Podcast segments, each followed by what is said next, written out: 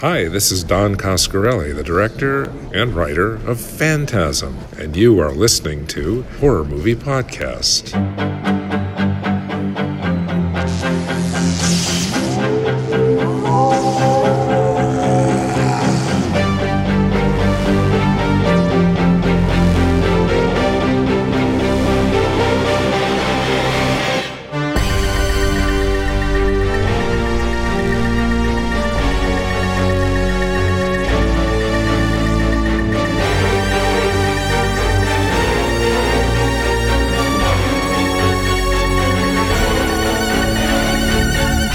Halloween, ghosts and ghouls, and welcome to Horror Movie Podcast, where we are dead serious about horror movies.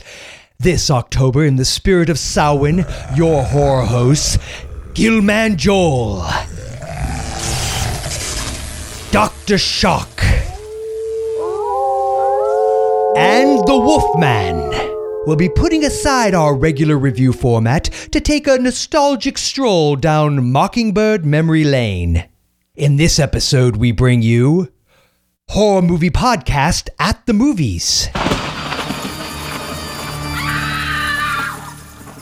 Okay, so it is spooky October. This is my favorite month of the year. And in the past, you know, as we've talked about, we've done a lot of these different franchise reviews, and it's taken a lot out of us, frankly, physically and emotionally, to get those shows done. And so this year, the concept was, let's just tell some stories. Let's just have some storytelling time. That was something people really liked about last year's shows, is we had these listener campfire tales kind of in the middle of the show. And so this Halloween season, we're doing these nostalgic stories, kind of about our childhood largely.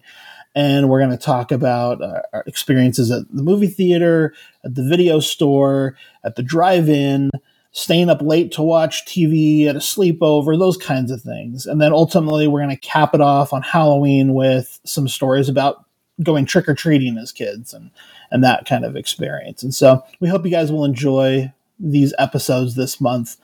This episode, inspired by Siskel and Ebert at the Movies, this is a Horror Movie Podcast at the Movies. So we're going to talk about some kind of theatrical experiences we had that were formative growing up. And uh, for me, yeah, I mean, uh, there was definitely a difference between going to the old style of movie theater and then when that changed to the megaplex era. I mean, that was a very clear distinction for me. Growing up, I remember going to movies as a kid, and I've talked about a lot of these on the show before, but some of my earliest movie theater memories are horror movie related. I remember going and seeing Gremlins. I've talked about that several times. You know, I really wanted to see it because I thought it was a Muppets movie, you know, and I remember seeing the trailers and being like, oh, that looks like so much fun. And my mom being like, eh, I don't think you're going to like it. And I begged her to take me. And then I remember just sitting in the theater and the scene where the gremlins start chasing Billy's mom. I was just freaked out. I was crying and had to be removed from the theater. And, um, you know, that was, I ended up loving Gremlins, and I even had a Gizmo muscle shirt that I got later that year that I wore proudly for several years until it didn't fit anymore. But, um, but yeah, that was definitely a formative experience. Ghostbusters. I remember seeing Ghostbusters in the theater. And, you know, the woman in the library just freaking me out so much as a little kid. I remember seeing the Friday the thirteenth, the final chapter trailer at the movies, and that being something that, like, really captured my imagination and freaked me out, um, seeing that, you know, that preview before the movie started. But, you know, I loved going to the theater. I still love going to the theater. Obviously, in the time of covid nineteen, which we're in at this moment as we record, it's been a long time for me. Uh, have not been for a long time, just as it's been for most of us. And, and we'll talk in about another episode about going to the drive-in. That's been my one uh, respite, was getting to see some movies at the drive-in theater. But yeah, it's been hard. And I, you know, I, I, I remember those old sticky floors of those theaters, and, you know, and it, they, the floor, you know, ramped down toward the screen. And so it was, you know, if you dropped something, it would just roll all the way down to to the front of the theater. You know, it's not like now where it's in levels, the stadium seating. I, you know, someone would drop their drink and just soda would wash down the entire theater on everyone's feet. You know, that that's like a very early memory of mine, is just someone's coat sloshing over my ankles, you know, from behind. But um, I, I loved going to the theater back then. You know, I remember sleeping out for, um, you know, when uh, it was always the Star Wars re-releases. So when George Lucas did his new versions in the nineties and digitized, I remember, you know, people camped out around the, around the block, and we'd go and, you know, try to sneak in to the line. Me and my friends, we were in high school at the time. And, um, that was so much fun. And, and then I remember when my first friend got a job at a movie theater, that was the big, amazing moment, because we kind of all of a sudden had backstage access to all the inner workings of the theater. He'd sneak us in through, Uh, you know, the exit door, and he'd give us like a big, like garbage bag full of popcorn. Cause I guess it's the paper bags and, and cups that are really the only overhead cost for soda and, and for popcorn at the theaters, you know, because that's the thing that costs money. The popcorn and, and soda itself are pretty cheap. And so he would say, yeah, bring a bag and I'll fill it up with popcorn for you. So we would bring like big giant black garbage bags, and he would just fill the entire thing up with popcorn, and would pass it around with like five guys that snuck in the exit door. But um, so that was definitely formative. As an adult, it's just been getting to kind of relive that feeling by seeing some of my the old, you know, eighties classics and seventies classics on the theater, you know, these retro screenings that they do. Seeing John Carpenter's Halloween on the big screen for the first time as an adult was an amazing experience. So that's been kind of the closest I've got to getting to relive those memories. But yeah, there's something, I, you know, the thing that I really wish we had was like an old movie palace in my town. That's the thing that I never really got to experience. I got to maybe a couple times when I was young, but I, I only vaguely remember it. Rachel, my wife, went to Cuba recently, and every movie theater there is an old movie palace, and it's like fifty cents for a ticket because it's all paid for by the government. And so she went to all of these amazing like movie palaces and saw movies there for fifty cents. And uh, that just sounds incredible. That's something that I'd love to do someday, is go to some of the old movie palaces that are still in existence and uh, and get to watch a film there. I remember, I, I you know, I, I go back, I go way back. Um, my earliest memory uh, of going to the movies, my father took us to the Jerry Lewis Theater. There was a chain of theaters, the old Jerry Lewis Theater. Huh. And we went uh, to see, I want to say it was um, The World's Greatest Athlete, the Disney movie. Uh, it might have even been Superdad. One of those two films, I can't remember. It was definitely in the first half of the seventies. And I remember seeing a trailer for the movie Hindenburg with uh, George C. Scott. I actually remember the trailer more than I remember what movie I saw. Uh, uh, unless it was Superdad. There were things about Superdad that I do recall.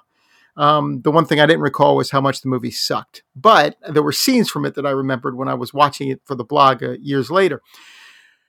But then as I got a little older, we, you know, we, what happened was we moved up to, you know, the area where, um, where I grew up, which was in Montgomery County, Pennsylvania, um, not too far from Valley Forge. As a matter of fact, I, I was about five minutes down the road from Valley Forge National Park. Wow. And the problem with that though, was we didn't have a theater near us. I couldn't jump on my bike and go to a theater. It needed to, we had to get on some, some almost highways to get to any theater around us. There was no clear path for me to get there. So my parents would definitely sort of control what I would see for a while. Um, but I still had, uh, you know, I remember my father one day saying, and, and this is before internet, before anything. I mean, as far as my brother and I knew, the whole world was cartoons and going to school, and that was it. My father, my father saying, Um, let's go check out this new movie that everybody's talking about, Star Wars. And I didn't, I didn't, need, I hadn't seen a commercial. I hadn't, I had no idea what Star Wars was when uh, he took us to see it back in seventy-seven. I would have been seven years old at this point. And it was a mind-blowing experience, obviously, to see Star Wars, this, this whole world sort of open up in front of you. Um, And I was able to experience that a few times. Actually, uh, I always talk about Raiders of the Lost Ark is when I fell in love with the movies. And that's what it was. That was a, a and these were all old time theaters. It's my father, you know, just real quick. The story is my father, it was my brother's tenth birthday. We were going to the movies to see Dragon Slayer. We pull up to the theater at the King of Prussia Mall. There was a two screen theater, I want to say there. Um, and we pull up. And my father just looks up at the marquee and, and and sort of utters an obscenity. And I look up at the marquee and it doesn't say Dragon Slayer. He realized he took us to the wrong theater. So I looked to see what was playing there. I remember seeing a fifteen second commercial for Raiders of the Lost Ark. And I said, okay, why don't we go see Raiders of the Lost Ark, to my brother and my friends. And they're all like, no, we want to see Dragon Slayer. And my father's like, uh, guys, you're going to see Raiders of the Lost Ark. So that was when I, that opening sequence of Raiders of the Lost Ark is when I fell in love with movies. But that wasn't even the first Spielberg film that I saw. I remember a couple years before that seeing Close Encounters of the Third Kind. My, my father took my brother and I to see that movie and really being impressed with it. Um, and it was really my father who took us to the, to the theater. Uh, God, well, he took us to see Airplane in nineteen eighty. And I, I think we were laughing hysterically throughout that whole movie. We didn't even get all the jokes, but the ones we did get, we were laughing long enough to carry us through the ones we didn't get. Uh, and I remember him taking us to, um, well, he took us to our first R-rated movies. W- movies, Stir Crazy was one of them, and then uh, History of the World Part One was the other. Stir Crazy we could handle. History of the World Part One, we had a lot of questions um, that uh, that he wasn't very comfortable answering. Um. But then it, it, it, you know, as it got into a, a little bit later, um, because of Raiders of the Lost Ark, I saw Poltergeist. That would probably be the first horror movie I saw. No, it, well, other than the drive-in, which we'll get to at another point. But in the, as far as the movie theater experience, Poltergeist would be the first horror movie that I saw on the big screen, and it did. It scared the hell out of us, my uh, my friends and and myself. We, uh, you know, we we saw it on a beautiful summer day. But it scared the hell out of us. But I loved it. I loved how much it scared me. And it was the first movie I recorded off of cable when we got our V C R. It's the first movie I ever owned was Poltergeist. Oh, awesome. And I remember holding that videotape saying, I own Poltergeist. I can now watch it whenever I want. And that was a hell of an experience. Obviously, I never got over it. Thus the D V D infatuation and everything going forward. So that was a very defining moment for me. Um, But then, you know, I saw Gremlins on the big screen too. And I had a reaction. I was a little older at the time. I think when Gremlins came out, I was fourteen. But I didn't get what everyone was laughing about. For me, it was just sort of horrific. You know, these creatures doing all of these awful things. I mean, every, some people were laughing in the theater and I didn't get the joke. I do now. But at the time, I just thought, God, this is this is horrifying. What's going on with these things? Um And Ghostbusters is one of my all-time favorite movie memories because it was a full house opening weekend, everybody laughing at the right moment. It was such a fun experience. It, that my my two most uh, memorable as uh, as far as the crowd and everybody getting into it and getting into the spirit of the movie would have been Superman two in nineteen eighty. Everyone cheering and clapping and, oh, God, you get swept up in it. And then um, uh, go Ghostbusters. So much so that I talked my parents into taking me the next week to see it again, that which they didn't like to do. They did not like to, for me to see movies more than once because they thought it was a waste of money. But I really wanted to see it again on the big screen. I got to see it again. It was a slightly different crowd, not as not quite as energetic as the first one, but it was still a lot of fun, and I had a great time. Uh, you know, the second time seeing. seeing Ghostbusters as well. And I actually, uh, there were three movies, I should say, that I got swept in the crowd. The other one was Rocky Four hmm. uh, when I was in high school. That was another great, uh, great Is experience. Is that the Dolph Lundgren one? The Dolph Lundgren one. Exactly. Yeah. yeah that's that one. Um, and uh, my brother and I had a, had a really memorable experience. We went to a, almost a midnight showing of The Untouchables, Brian De Palma's The Untouchables. And I remember when that movie was done, it was probably, oh God, after two in the morning. By the time we were in the car, uh, it was uh, in Plymouth Meeting, up at the mall in Plymouth Meeting, and the theater they had there. And I just remember sitting there at two a.m. and I was so energized by that movie. I just sat down. I said to my brother, that's one of the greatest movies I've ever seen. I just, I was wide awake at two in the morning. And, and I just, I, by the time we got home, I don't think I fell asleep for another hour. Um, but now, uh, you know, as I got a little older, I was able to see horror movies on the big screen. My wife is not big into certain kinds of horror films. We did see The Sixth Sense together. You know, she loved that, and that mm-hmm. was a great movie to see because we didn't know about the twist. Now you think M. Night Shyamalan, that's all you think about is the twist, but this was the first one of his movies, obviously, and it, it definitely got us. Uh, and from there on, I mean, it's it's just been like s- sort of a, a slew of them. I mean, I, I got to see The Ring on the big screen. I remember um, uh, Zack Snyder's Dawn of the Dead. I think I was one of three people in the theater uh, to see Dawn of the Dead, but I didn't care. I used, I would always, I, there were about five, there's a five year span there with, with my job where I flexed. Uh, I had flex hours on Friday, which means I was done by ten in the morning.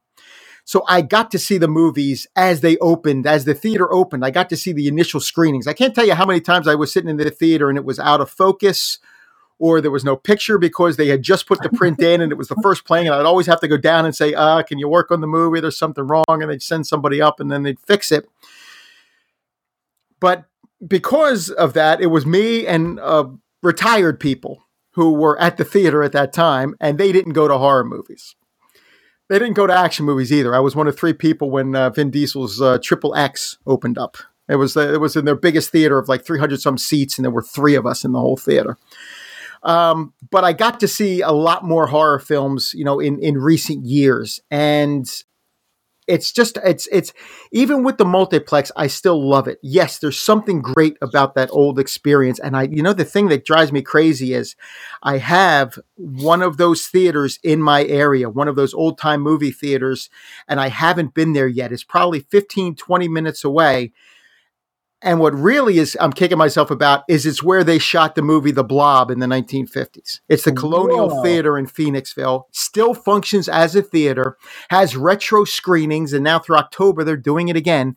I've just never gotten down there to see a movie, and it's driving me crazy because I have to to sit in the theater where they shot The Blob and wow. see a horror movie, and it's an old-time theater. I mean, this goes way back to the days when they were still doing vaudeville shows and then showing short movies in between. In between the vaudeville shows, that's how long the Colonial has been a functioning theater. Wow, for and, shame, Dave. Yes, how have you not been down there yet? Let me tell you, it's I, I, yeah, it's driving me crazy. I've been to the movie tavern where they serve you dinner at your table, and I still haven't been down to the Colonial. Um, I do like I do like a I do like a good movie tavern. Oh, yeah. Yeah, I do, too. You know, there, there's so you get to sit there drinking a beer. You know, uh, so you feel like John Travolta when Pulp Fiction. You talked about how you could drink a beer in a movie theater over in, uh, what was it, Amsterdam, I guess he was talking. Yeah. So that's a cool experience. But um, I miss the theater. I miss the theater experience, especially since I don't have any drive-ins in my local area, mm-hmm. which is driving me crazy. I'm hoping some open up. I'm hoping one of the things that comes from this whole experience with COVID is that they realize, yes, there's a market now for drive-ins, and I would love it if some of them would open up uh, around here. I have a few drive-in stories when we get around to that, but not nearly as many as I would like. Man, I, I'm really jealous that you got to see Star Wars and Raiders of the Lost Ark on the big screen. That's uh, incredible. That was that was great. I mean, I loved that. I, that. There's something. And another one was seeing Ferris Bueller's Day Off on its opening day, which was the last day of school for us, our last day of school. And my friends and I from, from school, we got together that night and we took up the first two rows. I mean, we were right down front to see Ferris Bueller's Day Off. That was pretty memorable too. But yes, Star Wars and Raiders of the Lost Ark are definitely two that I will never forget. I mean, to think about walking into both of those movies, you had the experience not knowing what you were about to watch is insane yes. to me. That, that was what made that's what made it special because that and that's that's what blew me away about Raiders, and that's I that is the moment I fell in love when that plane flies off in that opening sequence into the sunset.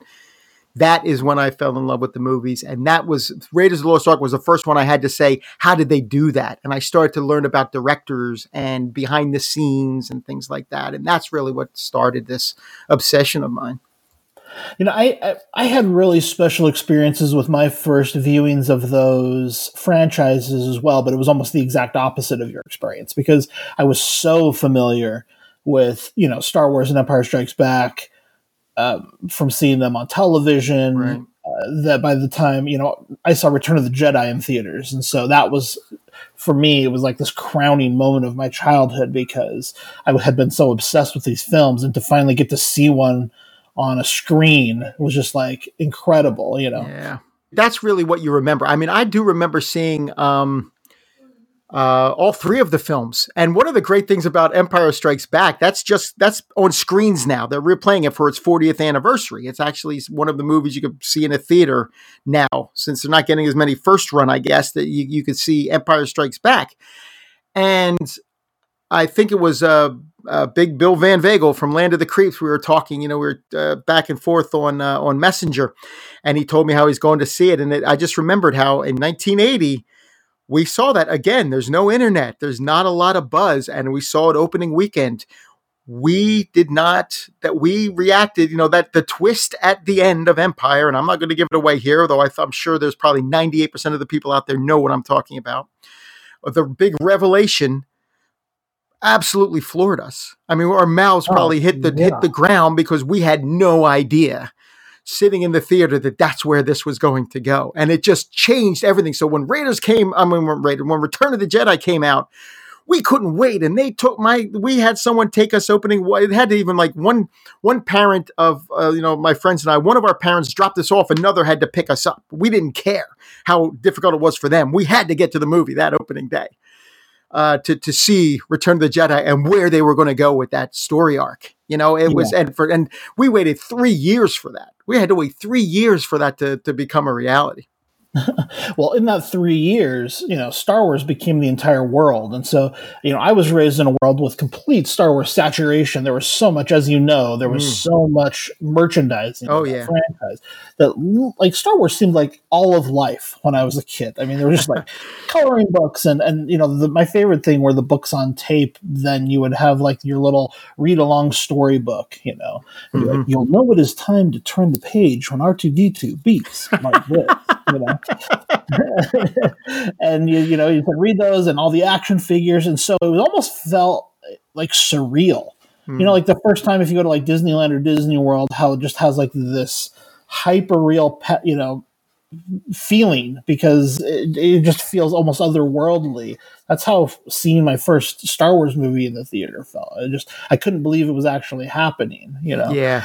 And I think, you know, I had similar but different experiences with um, Indiana Jones and the Lost Crusade and Ghostbusters two. I think those came out the same year. And those almost felt like throwbacks. I mean, it was only a couple of years later. But, you know, when you're a kid, every year seems like an eternity. You know, the difference right. of four years seems like thirty years now as an adult. You know, right. like that's what the, the it feels like. And so, you know, it almost felt like retro to like hear the Ghostbusters theme in the theater by the time Ghostbusters two came out to me and my friend, you know, like, can you believe this? Hey, you remember Ghostbusters? Right. Um, and, uh, and similar with, uh, you know, the, the Last Crusade, those were, you know, that was my first Indiana Jones movie in the theater. Oh no, you know what? That's not true. I did see Temple of Doom when I was younger as well, but yeah, I really remember seeing Uh, especially Last Crusade was a very memorable theater experience. So I'm just very uh, jealous of your Raiders experience. I would collect the card sets from Topps and try to get every card. And the only way I could relive Superman two or Star Wars or Empire Strikes Back or even Close Encounters or Raiders of the Lost Ark was to lay the cards out on my bed and just look at them and try to remember the movie in the order of the cards. That was it. For me, that was getting to see the movie again is, is what, looking at these Topps cards, because that's all I thought. I got to see, I told you my parents didn't like to pay for us to see it twice. I was such a pain in the neck for them about Raiders of the Lost Ark that they finally said, to hell with it, we'll take you again to see the movie. Go, let's go, let's go see it now. So I got to see Raiders of the Lost Ark again on the big screen, and then I had a neighbor a few weeks or a month later who said, you know, I, I want to see that, but my wife won't go see it with me. Um, do you think, do you think, uh, he's talking to my parents, do you think Dave and Mike would want to go with you? Yes. Uh, yes, I'll go with you. It was awesome. We got to, I got to see it three times, three times. But when I was leaving that third time, I was like, I may have just seen my all-time favorite movie for the last time. I may never get to see this again. And that was a very sort of, it was depressing in a way, but I was like, I was happy I got to see it three times on the big screen. And it's funny because seeing Indiana Jones in the Temple of Doom was one of my first disappointments in a movie theater mm. because it just didn't match for me what was Raiders of the Lost Ark. And I had it built up in my head that Temple of Doom was going to be as great a movie as Raiders. I never thought it'd be better. I thought it would be as great as Raiders was. I appreciate yeah, I, it more now, but at the time I was incredibly disappointed. See, I, I wasn't as familiar with Raiders at the time, and so that was really my big first introduction to Indiana Jones. And you know, there's that whole segment at the end that feels like a you know roller coaster ride. Yeah, you know, that for me as a kid. Plus, you know, Short Round is in it, so yes. yeah. they really played that well to my age group. You know, mm-hmm. I just thought this is the most fun movie I've ever seen in my life. Right, you know? right. And the novelizations; those were a big deal.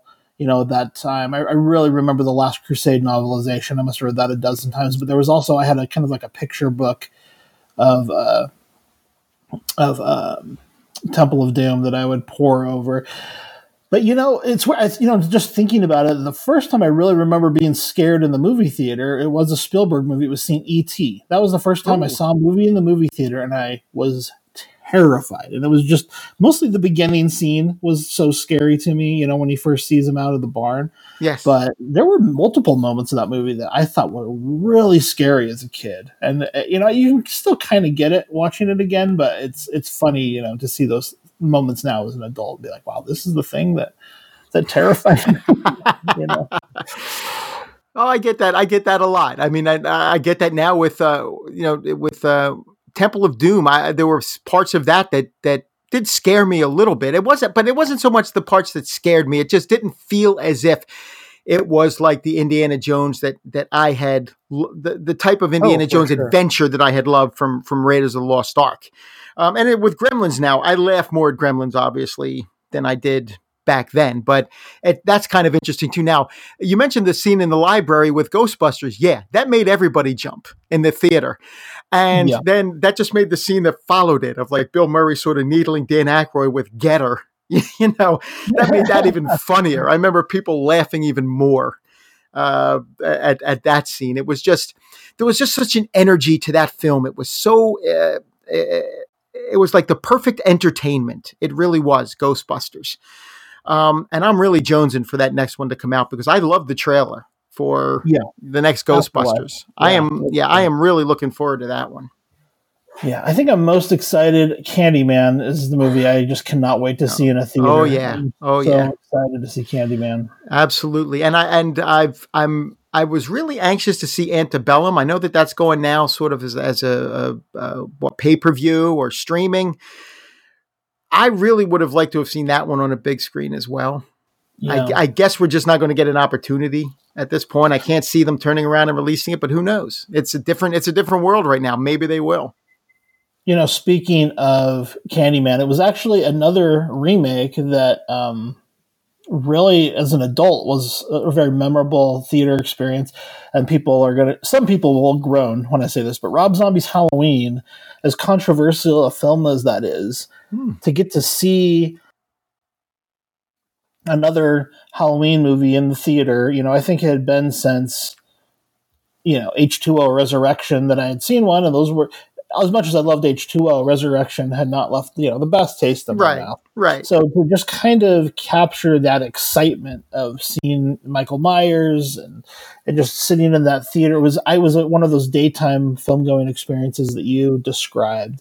I probably have talked about this on the show before, but there was a local filmmaker who I really like, and he and I were the only two people in the movie theater. He was sitting a couple rows behind me, and we were both just like, whoa, this is crazy. And watching uh, Rob Zombie's Halloween, it was just such an intense experience. I really loved that. Um, Grindhouse was a very memorable oh, yeah. experience for me. Um, I've talked about It Follows was very memorable because there was a guy like breathing down my neck right behind me in the theater the whole time, and I was just like freaking out. But um, but really, one of the most memorable experiences, and it's so hard to remember what we've talked about because at some point I've probably talked about every moment of the show, the show, but um, seeing The Ring in theaters was so memorable because I had not told my wife it was a horror movie because she hated horror movies. And so I, I mentioned, you know, she's like, what, you know, what are we going to see? And I said, well, you know, it's P G thirteen. I, that's all I said. I didn't mention it was a horror movie. I, I wanted to justify it to her that, you know, this wasn't going to be too scary. Right. And um, we we went into the theater, and then from that closet scene on, she just had her head buried in my in my arm. She didn't look at the screen almost the entire rest of the entire film. So we're talking like from the first like five minutes on. And we wow. were with a bunch of friends, so she didn't want to leave. So she was just saying like "f you, f you," but you know, not saying "f." Like she was like just cursing me out the entire runtime of the movie, with her head buried in my shoulder. And then at one point, she looks up, and it's the horse scene. This is the thing she sees. Shoves her head back into my shoulder. You know, like she sounds like a. Joe Pesci on Home Alone, like you know. But um, I, I anyway, it was, no, that was a very memorable theater-going experience, you, and you, yeah, she's probably, still scarred to this day. I, I, I you, you probably could have told her the title. She could, you could have told her it was like a Hallmark. Oh, it's The Ring, you know. Yeah. Oh, a P G thirteen movie called The Ring. Is Jennifer Lopez in it? Oh, that sounds great. Yeah. Wonderful. No, I, I've been seeing The Ring for me. Um, I knew it was horror, but I didn't know that what kind of horror movie it was. I didn't know at the time that it was a supernatural sort of ghost story. And those are the ones I always struggle with the most. I mean, I struggled a little with uh, with The Sixth Sense. There's just something, and I've said on the show before, there's something about the supernatural that creeps me out more than anything. So as I'm sitting there, and I made it through The Ring, and that is the the, the intensity and the, the tone and the mood of that movie from that video that they show that that you know where you get the call right after the video ends to to just the general mood and atmosphere of that film. It's it's heavy and it sits with you. So there's a point in the movie where you think all is well, and I started to relax, and then a, a, a character says, "You weren't supposed to help her," and it just It goes to, it was like if it was on an eight before, it goes up to an eleven, to, you know, to quote this is uh, Spinal Tap. And that whole time when that scene is playing out, I am looking up and down the row because I was nine rows behind the next person in the theater. I am looking up and down the row and I'm saying, if I see something crawling toward me, I am getting the hell out of this theater. I mean, that was a strong experience for me. But again, I bought that D V D the minute it was available because it, I did love it. And it's one of my, um, it was, it made my list for the two thousands. I know it did. Uh, when we did our list last October, I know that that was at least number five. If I, I think it was my number five film for the two thousands, and it's just amazing. Yeah, I remember definitely answering the phone was tense for the next day or two after seeing that movie. Yes, and, you know, it was one of the things that your friends play pranks on you, you know, seven days. So, you know, we there was a lot of that going on at that time. I, I, I, this is this is this is my my cruel side coming out. But when I got the D V D, I sat there with my kids who were not incredibly young. You know, I'm guessing like. My one son was uh, later middle school. My other one was early middle school. And I said, oh, this is the video that afterwards it, it, you know, the phone rings and we're watching, you know, I'm showing them, they're like, oh, this is weird. You know, it's like, you know, like they were a little on edge, but they're watching it because they don't want to pretend like they're not. At that age, they're starting to sort of try to pretend it's not bothering them. Well, I had my cell phone there and I just called the house as soon as the movie was over, just to let the phone ring. And I remember my youngest son just looking at me going, I'm not picking up that phone. Yeah, for me, that you know, when you were talking about The Ring, about how that guy's nine rows in front of you, that's always the thing with horror movies that really enhances my theater experience is being freaked out by the other people in the theater. Yes. Like, It Follows was definitely one. The first time I met Jay in person was at one of the Paranormal Activity films. And we were supposed to meet at the theater, but I was running late. And when I came in, he was doing his thing. If he sits on the very back row, and I was just like, "Is that Jay up there?" I was—I don't know if there were other people in the theater, but if there were, there were only a few. And there was someone, you know, I didn't see him, so I just sat in the front row because I like sitting in the front row, right? Especially right. Like in the theaters, like in the stadium seating where there's that separation. Yes. And so you kind of put your feet up, and you're kind of like just perfectly sitting there. And I, I was kind of freaked out that there was someone behind me the whole time. I kept turning and looking up there. What is that? Who's that? You know, there's someone up there. I, I, you're always afraid someone's going to like come down and attack you from behind. Yes. Um, I can't remember what the other movie is. I talked about this on the show when it happened, but there was some other movie. I think it was The Strangers Pray at Night, if I'm not mistaken. But uh, maybe listeners will remember. But a recent movie, you know, not too long ago when I went to see it, that was just me and another guy, and we were bl- at opposite ends of the same row. And the whole time, every time something scary would happen, we'd both turn our heads and look at each other. Like, you're not coming to get me, I'm not coming to get you. Okay. And like very slowly turn our heads back to the screen, you know. That's that's always a fun element of seeing a horror movie in the theaters, especially, you know, it, you know, it's like just like three people in the theater. Right. I, I I had an experience like that, but it's a slightly different, um, scary experience. Now that I think, I can't remember what movie it was, but it was a horror movie. It would have been back. Um, it was in the October of the year that The Dark Knight Rises came out, and that terrible tragedy happened in Colorado. At that theater, you know, the, oh, the shooting yeah. there. Well, it was a horror movie, and it's it's at our theater up here in Pottstown. And there's one section of this theater that where you go up to, the, it's like the the um the the projection booth kind of juts out a little bit, and there's seating to the side of it. You go up into the side of this where the projection booth would be, and you can sit there. Well, behind that is where it's dark. You know, like the lights shine everywhere except for the last row in the corner. Um, you know, as you're closest to the projection booth, uh, or the area that would be the projection booth, it, you're kind of in the dark.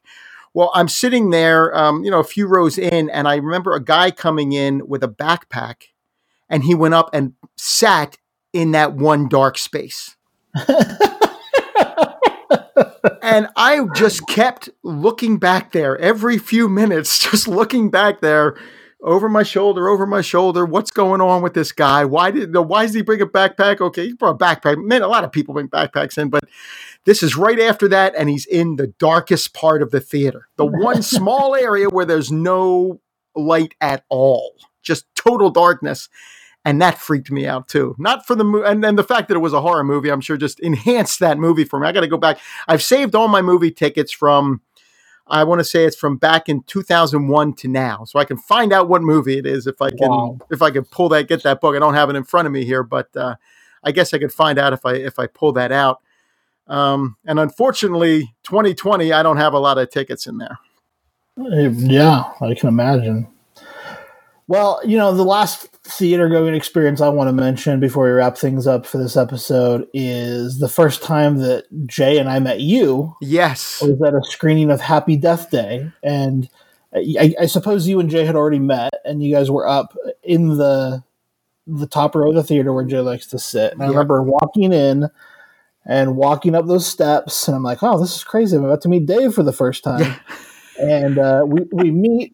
And it was very pleasant. And then we just sat down, and I just remember I just groaned through the entirety of Happy was, Death. It was hilarious because I'm sitting next to you, and every time uh, one of those lines or just a creaky moment comes out, I just remember you going, oh. And it actually added. And I remember William cracking up. He was laughing at these moments that were supposed to be like really intense. I remember him laughing hysterically because I, I met William Rowan Junior the same time. I yeah. think I met him before because he was there before you. You had gotten there a little bit later. He was there to record the podcast. Yes. We, we podcasted directly after, and he was going to engineer the podcast recording. Yes. Yes. That's what it was. And I, so I got to meet him before I even got to meet you. Cause yeah. And, and I was up there, my wife was there, and, and we got to, we got to see it. And I remember, I remember my wife just sort of, uh, getting caught up in the whole, this isn't very good, is it? But I think she might have been reacting to you, to your reaction to the film, which then I was reacting to in a way. Um, I, neither one of us came out of that feeling it was quite as good as Jay did. Jay, uh, I know, uh, and actually, actually, we got, I think we, you and I got more heat about disliking that movie than than other ones throughout the time we've been recording. That's true. Yeah, some people really enjoyed it, and I think mm-hmm. those people need to see more movies. But um, and, and, well, funnily enough, I think the first movie that we saw with Joel would have been Friday the thirteenth Part Four at that um, that revival screening. Yes, that we went the to. Ending of the thirteenth, the, the first Friday the thirteenth, and then Friday the thirteenth, uh, the final chapter. Yes, I remember that. I sat next to Juan. uh, for that screening, oh, awesome. as if as, as I recall. But that was a great experience too. I love that theater because they had the sound cranked all the way up. Now, you had one of those crowds, and I, I heard another podcast solo sort of call them like a hipster crowd, where they feel like they yeah. have to laugh at these movies. So yeah. there, there was laughter throughout the movie. And I remember, um, I remember Jay uh, sort of conducting an interview with Joel at the end of the first Friday the thirteenth, and Joel was hopping mad that people were laughing yeah, Friday the thirteenth. And From, I remember, I think Allison was upset because she comes from like, even though it's more hipster, but the you know the very cool town of Portland where mm-hmm. they do a lot more of this kind of stuff, and so right. she was used to having a very respectful audience, and uh, the Salt Lake audience. It was clear it was a lot, a lot of people who had never seen the movies before, and yes. so they didn't have any appreciation for them, and you know I think they're just there because it was Halloween time, and you know right. It was it was Friday the thirteenth, and that was yeah. uh, that was my birthday. It was my birthday. That's as a matter right. of fact, we came from my birthday dinner, and that's what we got to. We went to the theater to to see those movies, and uh, it was it was a great experience nonetheless. It's still, even with the laughing, there was an energy in the theater, I thought. You know, it may not, maybe for some of them it it, it wasn't working. I don't know. I kind of was feeding off the energy, even with the laughing. I wasn't laughing. But I'd seen the movie. I'd probably seen the movie yeah. a half dozen times by that point anyway. Um, and you weren't going to get really scared. No, I wasn't going to get really scared. And what was interesting is in front of us was this this um, guy. I want to say he was in his mid-twenties, and he had two younger kids with him. I'm assuming they were his younger brothers. That's the vibe I got, that they were his younger brothers. One of them was absolutely scared to death. And I just remember this kid sort of burying his his head in in his older brother's, you know, uh, jacket, and just could not look at the film. The older, the older brother's trying to sort of calm him down. The other brother is into the movie and trying to get the other, the, the other, the scared brother to look, saying, oh, it's okay now. He was like trying to get him to look at the screen to see something scary. And the minute that you had the scene with Missus Voorhees at the end, the kid, that he was done. He wouldn't look at the screen the rest of the movie. So, and, at that, and he didn't even stay for the next one. They just got up and left at that point. That's amazing. Well, we want to hear from you listeners about your favorite theater experiences. We hope you've enjoyed hearing from ours. Um, we, we, we wish Joel had been able to join us. I'm sure he would have brought a lot to the table, but it's a very uh, busy month for him. So make sure you check out his Sp- Spooky Flicks Fest over at Retro Movie Geek. He's working hard over there to put out some great Halloween season content uh, that I know you'll enjoy. I think, Dave, you joined him yep. for one of those episodes, so that should be good times. And uh, I think people, yeah, they'll really enjoy this. So just stay tuned. We're going to explore some more fun, nostalgic memories at the drive-in and the video store and staying up late at sleepovers and uh, that kind of stuff. So keep tuning in with us all month long, and we will be doing a drawing at the end of the last episode and do some giveaways for those who, A, uh, leave your experiences in the comments at horror movie podcast dot com, as well as those who participate in the thirty-one Days of Halloween Bingo. If you want to know what that's all about, you can check out the website at horror movie podcast dot com. All right. Well, nice talking to you, Dave. We'll Absolutely. talk soon and talk about more fun, nostalgic memories. Absolutely. It was a blast. Hey there, horror fans. It's time to thank our spooky sponsor, Shudder dot com, and invite you to take part in an otherworldly offer.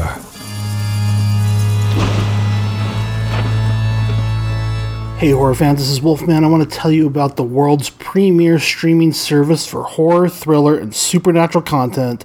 That is Shudder, and it's spooky twenty-four seven. three sixty-five. Just some recent Shudder releases, in case you're not up on it. Released a little less than a month ago, it is Veratica, that is directed by Glenn Danzig himself, of Danzig and Misfits fame. It is an utterly outrageous anthology of horror stories culled from Danzig's own long-running comic book series. Two that just came out at the beginning of October, Scare Me and The Cleansing Hour. The power is out, the fire is lit. In the dark of a Catskills cabin, tensions rise as two strangers tell each other scary stories. Sharp, stylish, and surprising horror comedy Scare Me is streaming now on Shudder. And I don't know if that's an anthology. Its description sounds like it's an anthology, but I'm not sure.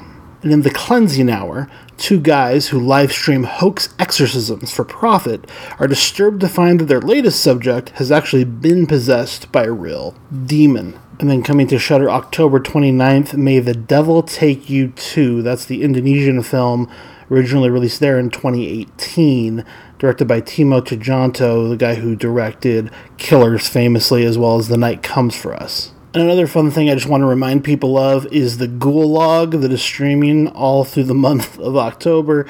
It's kind of like those uh, Yule Logs that, videos that you can watch of just a fireplace burning uh, for the month of December. But this has a beautiful jack-o'-lantern and some nice decorations, and it's a very pleasant background atmosphere to add a lot of Halloween to your space, if uh, well, whether or not you've got the decorations yourself. So here's the ad. You can stream great thrillers, horror, and suspense on Shudder for just five dollars and ninety-nine cents per month or fifty-six dollars and ninety-nine cents per year. Shudder has the largest, fastest-growing, human-curated selection of thrilling and dangerous entertainment on the planet.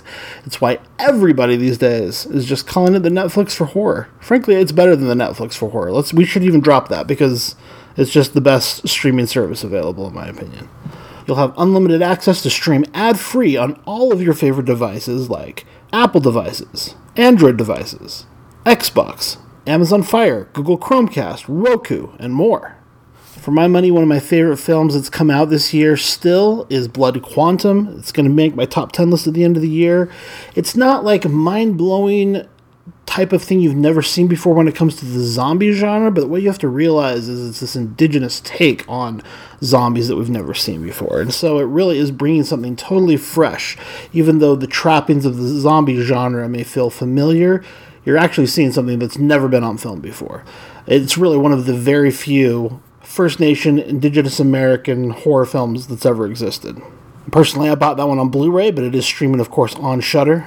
So get started streaming now. To try Shudder free for thirty days, go to shudder dot com and use the promo code H M P. That's S H U D D E R dot com and the promo code H M P. That will turn your normal seven-day trial into a thirty-day free trial. It helps us out, keeps the show going. We really appreciate it, and I promise you won't regret it. There's no strings attached. Cancel anytime.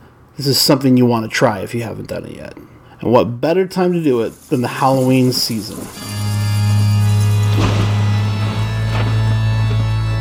That's it for this episode. We'd like to invite you to get involved in the Horror Movie Podcast community. You can leave a comment in the show notes for this episode at horror movie podcast dot com, where you can also find this and all of our past episodes. You can also connect with us on Twitter at Horror Movie Cast. And please subscribe and leave a review for Horror Movie Podcast on Apple Podcasts. You can also listen to us on Stitcher and Spotify. And don't forget to get your listener-designed H M P t-shirts at horror movie podcast dot com slash store. We'd like to thank composer Kagan Breitenbach for creating our Horror Movie Podcast theme song. You can find more of Kagan's work at kagan breitenbach dot com. Thanks for joining us for this episode. We hope you'll be back for our next episode of Horror Movie Podcast, where we're dead serious about horror movies.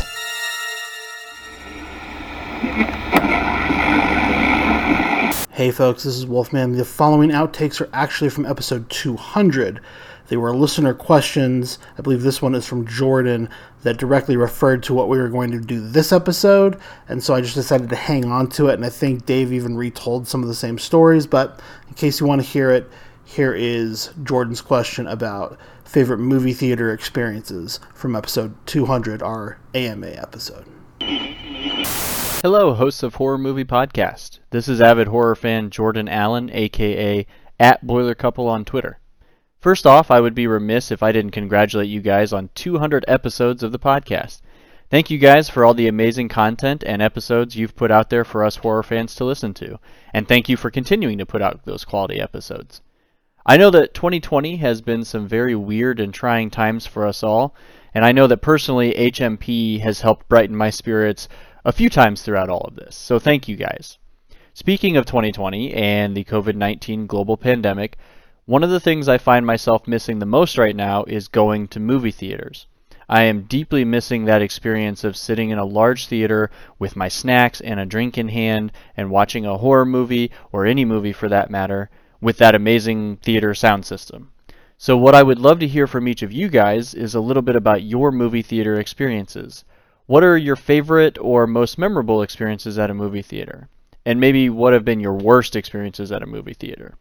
Thanks again, gentlemen, and I look forward to hearing your guys' experiences, and I look forward to listening to episode two hundred of My Favorite Podcast. Stay safe and stay healthy, horror fam.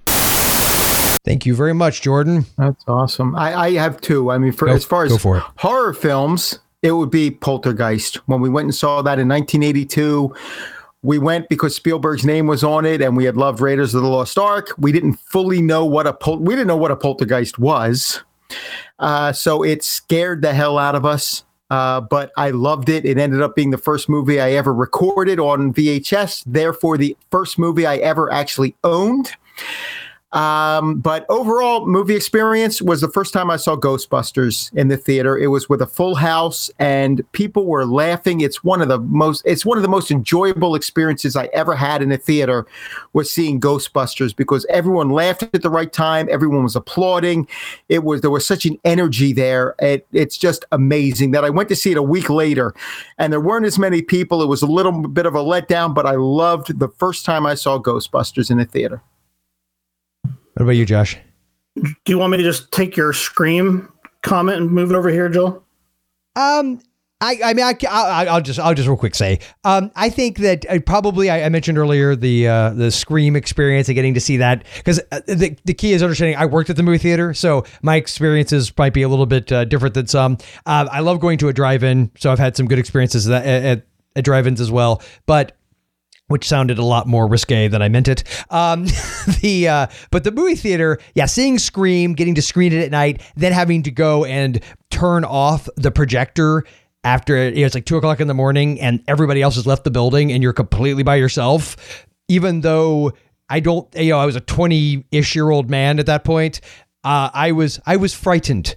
I was I was deeply, but, but at the same time, at the same time, it was kind of awesome. So that was a good experience. And then probably one of the worst experiences uh, would be Jaws for the Revenge, and not because of the movie, which, you know, speaks for itself. But I remember that's the first time I remember going to a movie, and it's actually at that exact same theater that years later I would work at. Um, my dad took my sister and I to see it, and we get to like the first five minutes of the movie where I won't say which of the Brody Boys is is about to to buy it in, in the uh, the. Amity Island area there, but one of them is, and they all of a sudden the movie just like locked up, and then you got the big bubble and it burned, and it basically, it turned out, what I learned years later, is a green print, meaning it would still, I guess, had some, you know, moisture on it or whatever from the lab, because they had shipped it out so fast, and it kept getting caught up on in the in the on the platter system that they had, and so it it must have broken like six times, man. It was so annoying. Like, every time we would start up, last for like thirty seconds, a minute, and so we had to leave, and it was one of the most, even as a kid, I just remember being super frustrated, and then only to rent that movie some months later and realize that actually it was a blessing in disguise. So, right. I mean, for me, the most dis- disappointing experience, and this is not a horror film, but three ten to Yuma, the remake, uh, ten minutes in, some uh, little S O B pulled the fire alarm, and we all had oh. to leave the theater and, and get a get a uh, a uh, a rain uh, I guess a rain check for another film, which I did eventually go back and see three ten to Yuma, which I love. But boy, was I was into that movie. It was right at the point I couldn't wait, and then some some S O B pulls the fire alarm. Yeah, that's frustrating. Uh, and then that's it. So that was very frustrating. One thing that turned out great is I went to go see Knives Out with my family, and it, we just had technical difficulty after technical difficulty, and they ended up giving us vouchers. And then by that point, it was too late for the kids to go watch another movie. So I got to take that voucher and go watch Black Christmas by myself, and then go back the next night and watch Knives Out with my family. So that was, that was perfect for me. Yeah. um, my favorite is probably Ghostbusters as well. That's one of the first movies I really remember seeing in the theater and just having a blast. Scream was a big one. I've talked about that. I took like five different dates to Scream, and really quickly found out if I wanted to continue dating someone or not. I took all my friends to it at the dollar movie. We, I probably saw Scream in the theater fifteen times. And then, um, other than that, Quentin Tarantino's movies have consistently been like my best theatrical experiences. almost every one of his movies, I'm like, what have I just seen? And one of those examples was Grindhouse. I saw Grindhouse with a bunch of coworkers who we were working for a a church-related company that was like producing like church films at that time, and we were all of the people who were like closet horror fans, and we all snuck out and went and saw Grindhouse together, and it was super awkward. We were just laughing out loud and looking at each other like, how is this even happening? How is this happening on the screen? How are we sitting here together as like people who snuck out of this church movie like p- building to watch this? And it was yeah. just, I don't know, it was something hilarious about the whole experience. And uh, that was very, very, very memorable. And then also, weirdly, before I learned that it was not beloved by everyone and in fact loathed by many, I would say Rob Zombie's Halloween was like a major experience. That one I saw almost completely alone in the theater. There was one other person who I knew sitting a couple rows behind me, but um, I was just like, this is weird but amazing and weird but amazing. And I was so amped watching that movie in the theater for the first time, like in a, um, what do you call that? Not marionette. But what's the early show called? Oh, My matinee, brain. matinee, matinee, matinee, matinee. Not a marionette, which is what I you, was thinking. You went, you went to the marionette show. You saw Punch and Judy. Yeah, that's what you did. Yes. Yeah. Yeah. So, you know, it's funny because like I have a lot of like very fond nostalgic memories from seeing movies like, and I, I mean this, like I saw Doctor Giggles opening weekend, Leprechaun opening weekend, Brain Scan opening weekend, uh, Army of Darkness, like all of those movies. I remember driving, seeing Sleepwalkers, and I to this day love Sleepwalkers. And yes, you don't have to tell me. I get that that's C and D. I'm just saying that I just, I, there's something about that experience, especially at a certain time in your life. If you go and you're able back, back then, I think, especially just because we didn't have as, I mean, we had distractions, but not as many as people have now that, uh, I don't know. There's just, there, there's so many great moments that uh, I can recall. One of, one of mine was um, when Blade came out, because it was one of the first action horror films. Yeah. So yeah. Before all, you know, that became a mini trend. And I remember because it was just like, I'm sitting in this movie theater and there's like me and like, I didn't have really friends who were into horror, right? So it's like me by myself. And then like some of the goth kids from school who I was used to seeing at vampire movies. And then um, all of a sudden all these jocks from my school came in and we were all sitting there. And I'm like, this is so weird. Like, jocks and goths are at the same film? What's happening? Blade was bringing people together in a way that made me very uncomfortable. uh, that's great. Um, this one's from Trey Whetstone. He says, congrats on two hundred episodes. You brought me endless amounts of enjoyment over the past several years. My question is, what are each of your Halloween fall traditions? Well, let's do that at Halloween. Come on, Trey. Um, I'm happy to answer it, but